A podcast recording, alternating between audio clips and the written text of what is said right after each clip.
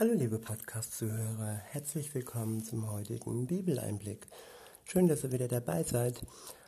Heute habe ich für euch ein Kapitel aus dem zweiten Thessalonicher Brief. Es ist das Kapitel 3. Ich benutze wieder die Übersetzung des Buch von Roland Werner. Ab Vers 1 heißt es, was ist sonst noch zu sagen, meine Schwestern und Brüder? Betet bitte für uns, und zwar darum, dass die Botschaft von Jesus, dem Herrn, sich ausbreitet und überall in Ehren angenommen wird, so wie es ja bei euch der Fall ist. Ja, und auch darum, dass wir vor boshaften und gewaltbereiten Menschen bewahrt werden.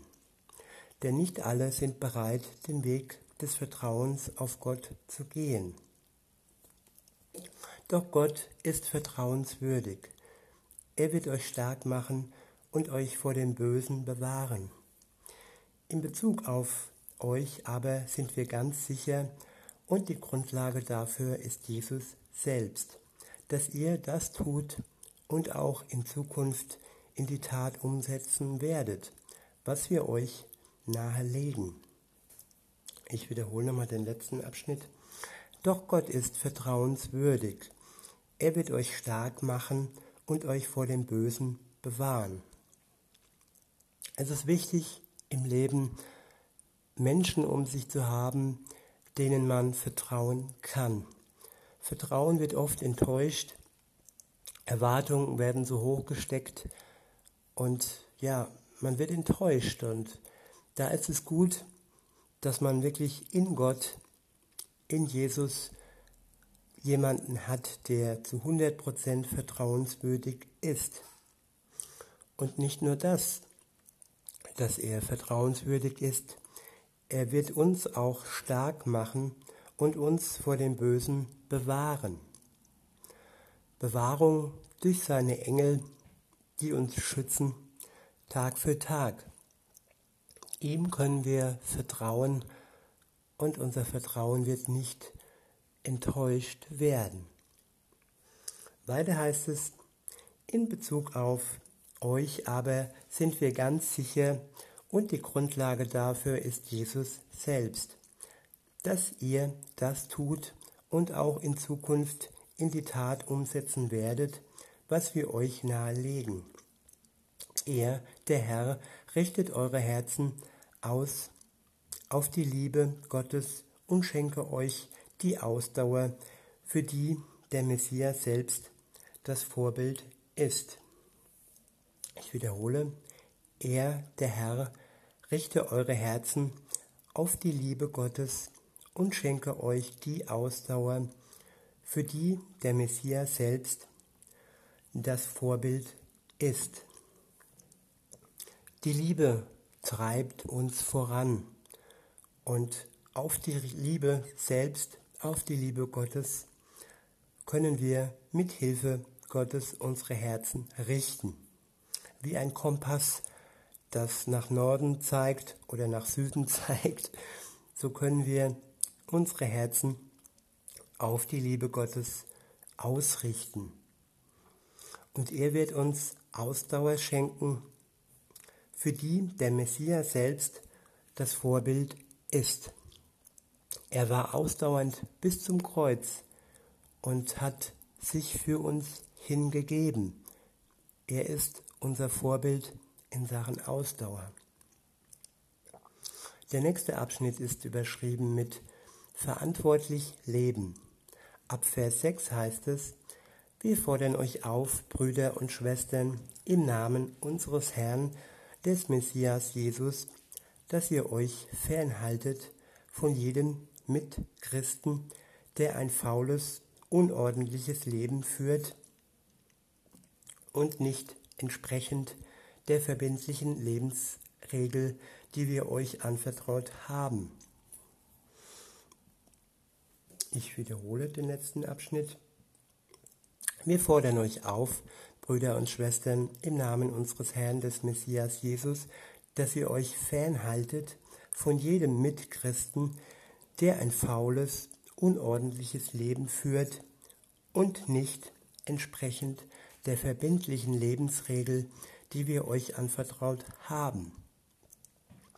Es gibt Momente in einem jedem Christenleben, wo wir faul sind. Ja, da schließe ich mich nicht aus. Also ich bin schon lange mit, mit Jesus unterwegs und habe mich oftmals ausgeruht auf, ja, auf der Erlösung und habe wenig daran gearbeitet, dass die Beziehung zwischen uns, zwischen mir und Gott ja vorangeht.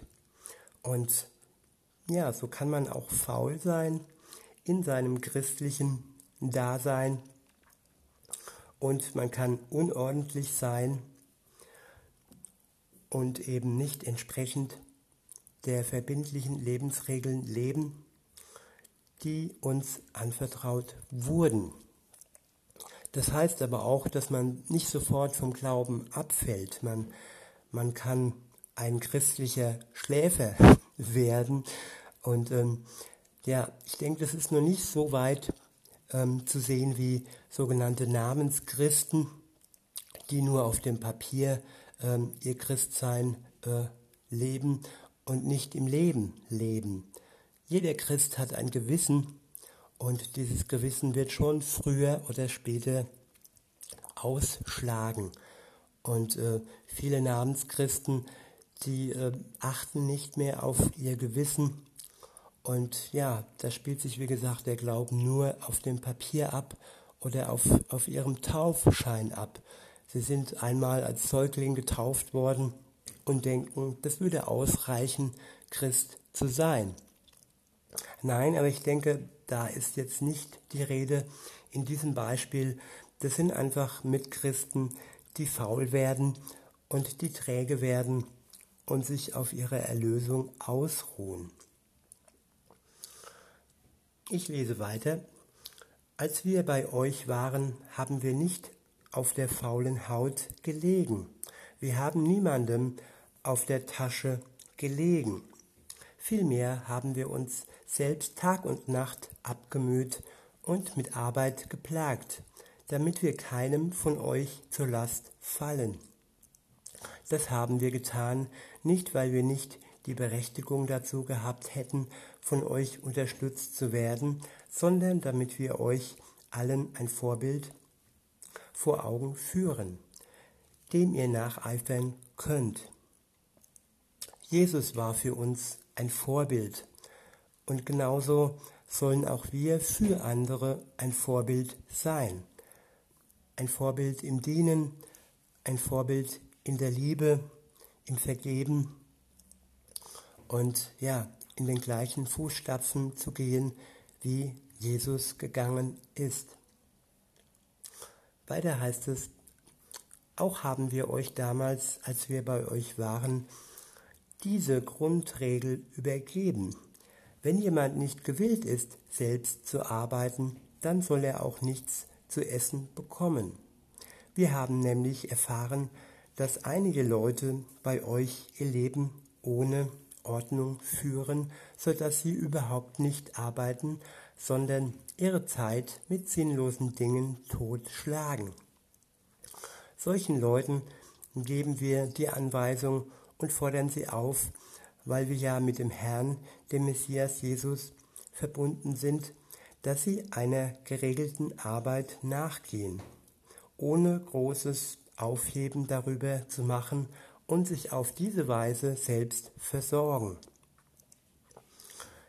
Ich denke, man muss da wirklich tief ins Herz schauen. Also es gibt Menschen, die arbeiten wirklich aus reiner Faulheit nicht, weil sie sagen, gerade in solchen äh, Ländern wie bei uns, sie sind ja versorgt mit, mit Hartz IV und ähm, ja, das wirklich zu beurteilen und da zu urteilen, ich denke, das sollte niemand über andere, die nicht berufstätig sind. Das sollte jeder sich selbst in sein Herz schauen lassen, nach seinem Gewissen folgen, ob das denn A. Faulheit ist oder B. Äh, eben nicht ähm, ja, durch eine Krankheit, durch eine Behinderung, ob diese Berufsunfähigkeit dann selbst verschuldet ist oder eben von Dingen außerhalb verschuldet wurden. Da ist es wirklich wichtig, dass wir nicht über andere urteilen. Weiter heißt es dann, doch ihr, liebe Brüder und Schwestern, lasst euch nicht entmutigen, sondern tut weiter das, was gut und richtig ist.